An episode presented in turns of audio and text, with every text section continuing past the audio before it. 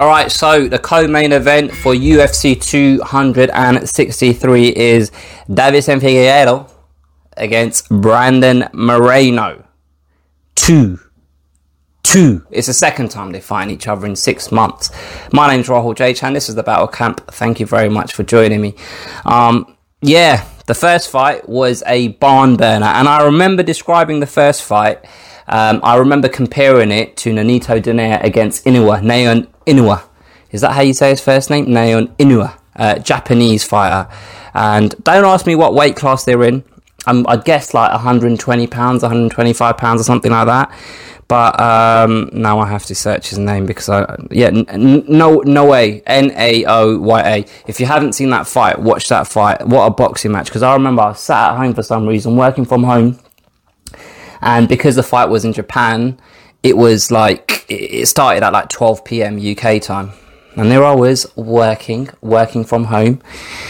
And the fight starts, and after the second round, that was it. A laptop was no longer on my lap.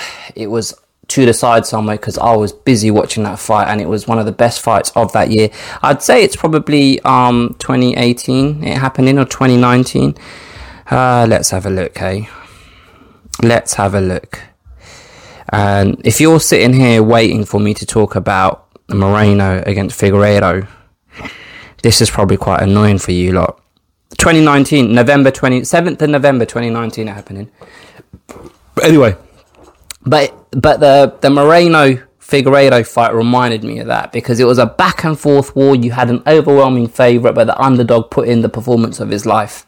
Now, I watched this fight again yesterday for the purposes of making this video because I remember enjoying that fight immensely at the time of uh, when it happened. And I thought to myself, you know what, let's watch it again because let's refresh our memory, you know, let, let, let's kind of get to grips with what happened. Uh, because the first time that they fought, I, I remember watching the fight and then you know when there's a really good fight you stop thinking about at the end of the round who won who won that fight especially when it's close who won that round sorry.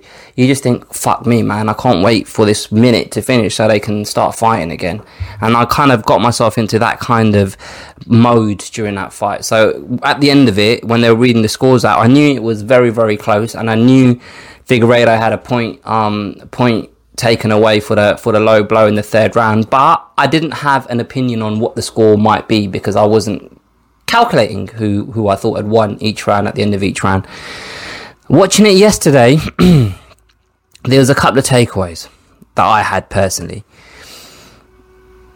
Because I knew what the result was going to be, I was just watching the fight just to see kind of. I don't want to say sentences like, "Oh, I was just watching it from a technical standpoint, just to see what the guys were doing." Because I don't, I'm not, I, I don't know, I can't have that kind of, I'm not, I don't know enough to watch it from that standpoint. Do you know what I mean? But I was just trying to see, all right, what was what was each fighter doing good, and what was each fighter doing badly, and what can they both learn from this to win the next time they fight each other, right? And my first opinion after the after watching it last night is I feel like Figueiredo won that fight, which is quite strange because um, after he after he had um, after the fight, he was quite vocal about the fact that you know he feels like the point shouldn't have been taken away. Although I do understand why that point was taken away because it was an eye poke earlier on, and then there was a low blow, and that low blow was a high impact low blow. Do you know what I mean? So that was a real fucking brutal kick to the bollocks. So I can understand why the referee was like, you know what, you've done two fouls, so I'm taking a point. I don't know whether you have to, you know, warn someone, and then if they make the exact same technical foul, then you take a point away. Um, but maybe the referee was like, look, you know, you got to be more careful. Just generally, you have to be less uh, less wild. So maybe you know, maybe there's a there's logic and there's a reason behind, or maybe there's a genuine. What is the sentence I'm trying to say? Maybe the referee was right for taking that point away. But anyway, I felt like Figueiredo won that fight because I feel like you, you, you often get it where there's an overwhelming overwhelming favorite, and then the the challenger who is the underdog performs better than you thought he was going to perform so you start giving him extra credit for the work that he's doing. And then the guy that's the favorite, you start kind of not ignoring, but giving his work less credit because the underdog is performing better than you anticipated. So you get this weird sort of effect where, you know, if, if, if these guys were both strangers you'd never seen them before, you might say the winner is this guy, Figueiredo, and the challenger Moreno putting a good fight, but he's over here. But because you have the backstory and you know who the underdog is and stuff like that, in your mind as you're watching it, you start having a feeling where the, the fight's here, where it's even. Do you know what I mean? I hope that makes sense. and I feel like that was kind of what happened because one thing, and obviously that although it, it, was in the apex, I was going to say obviously the, um, the, the judges can't hear what the, the commentators are saying, but the way Rogan and, and uh, DC w- were shouting during that fight, um, the judges probably could hear what they were saying, right? Um, but one thing that they kept mentioning is how tired Figgy is. And yeah, Figgy was showing fatigue, but I don't feel like he was overly tired, you know? Um, it's weird, man, because Moreno just has this weird kind of, um, you know, Moreno, he reminds me of like, you know, sometimes in school you might have a kid that doesn't look particularly tough, doesn't look particularly strong, but he just got bollocks, like he's up for a fight.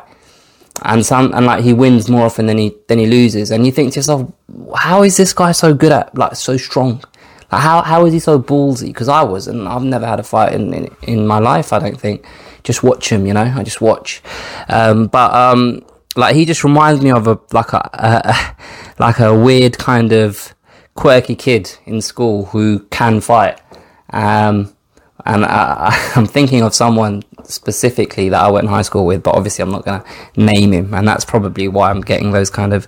That's why I'm being reminded of that sort of character. Uh, but back to the fight. in this fight, so one thing that I did notice in the first fight is I felt like Moreno is had the better shot selection. Like he was often going to the body and then the head, but it would be sometimes he'd go with the same hand, so it would be left to the body, then left to the head. Sometimes uh, right to the body, left to like he'd mix it up. But he was he had a better. He, it was like he was picking his shots better than Figueiredo was, and I feel like that was because Figueiredo was just trying to throw with power and take Moreno's head off. Um, going into this fight, I feel like Figgy's going to be less um, fixated on trying to knock him out and more focused on trying to win rounds and win exchanges and land and soften him up. I think he he went into the first fight thinking that he will just knock Moreno out. And in this fight, he knows that Moreno is actually better than he probably originally gave him credit for. Um, and that's the first thing. And the second thing is he probably thinks to himself, I'm better than him. I've got to show him that I'm technically a better fighter than, fighter than him. Um, Moreno, I think, will take a lot of confidence from the first fight. I think he probably went into that first fight um, um, being being very aware that he can lose this and he can be knocked out and he could be hurt. Um, but as he as the fight progressed, he grew into the fight and his confidence grew as well. You could see it. Um, so he needs to be careful not to come into the second fight overconfident and try and pick up where he left off and face dire consequences for that. Do you know what I mean? Um, by way of prediction, I feel like I feel like Figgy's going to do it. I feel like Figueiredo is going to be more dominating in this fight, and I feel like Moreno had the perfect storm in the first fight of Figgy not being quite at the level that he's able to fight at, and also Figgy underestimating Moreno as an opponent. Um, and I feel like this time Figgy's not going to make those mistakes, and Moreno is going to have to uh, feel the wrath of an ang- angry Figgy. Um, I'm recording this on Thursday. Obviously, weigh-ins are on, on, on Friday, so I'd love to see how Figgy comes in because obviously he the last fight was a quick turnaround, so he made the weight. Um, he didn't really give him a chance, give himself a chance to put on too much weight in order to make the weight. Uh, the last time they fought. So now this is a six month kind of uh, gap between the last fight and this fight. And Figgy in the past has struggled to make weight, but I think that's more uh, con- that's more down to him not having uh, the right team around him, the right nutri- nutritionists and trainers and stuff like that. I think obviously now he's realised that making the weight's become difficult for him. He's addressed that, and I don't I don't envision him missing weight but I would just like to see how he looks when he steps on the scales in the morning, just to see if he looks overly drained and, and, and, and stuff like that, because Moreno seems to make weight quite well. Um, just quickly want to talk about a couple of other fights on the card. I've got five minutes left on this um, on this recording on this um, before my it runs out, before the memory runs out of my camera, and I wasted 30 seconds talking about it. Uh, so real quickly, Demian Maia against Belal Muhammad. Um, I feel like this might be Maia's last fight on his um, deal. I don't know why, but I think it might be. Um, Belal Muhammad, obviously, his last time he fought, he got that nasty eye injury against Leon Edwards. So um, that's a nice little story there. Paul Craig or Craig, if you're American, Craig why would you pronounce it Craig when it's Craig? But Paul Craig against Jamahal Hill, they was having a, a back and forth um, in the hotel, which I saw on social media, on Instagram to be precise. So um, I'm looking forward to that more so now. So that that will be good. Drew Dober against Brad Riddell. So you know, I I, I am not gonna lie to you, man. I, I can't remember really watching Brad Riddell fight. Like I've seen him in Countdown, and I've seen him in not sorry Countdown in in Embedded. Um, for some reason, I can't remember seeing him fight, but bloody hell, he's had three fights in the UFC. He's won all three. He's meant to be a really good striker, so I'm looking forward to seeing this fight. Um, one fight that I did want to mention: Eryk Anders against Darren Stewart. Darren Stewart. So um, if they the last, so they fought very recently, and I think it what was it an eye poke? It was an eye poke. I think that Eryk Anders hit. Uh, so no illegal knee illegal knee to Stewart's head. That's what it was. I'm just looking at Wikipedia, uh, but this was back back in March. Um, so yeah, they're running this one right back, but this time it's at light heavyweight and not middleweight. And um, I'm a little bit like I want Darren Stewart to win in it because obviously he's a fellow Londoner, but Eryk Anders is a big, big guy, right? And they fought at middleweight previously, and Eryk Anders was just felt it looked like he was a stronger guy in there. And if they're going to fight at light heavyweight now, um, I'm a little bit concerned for, for Darren Stewart because obviously Eryk Anders ain't going to have to cut as much weight.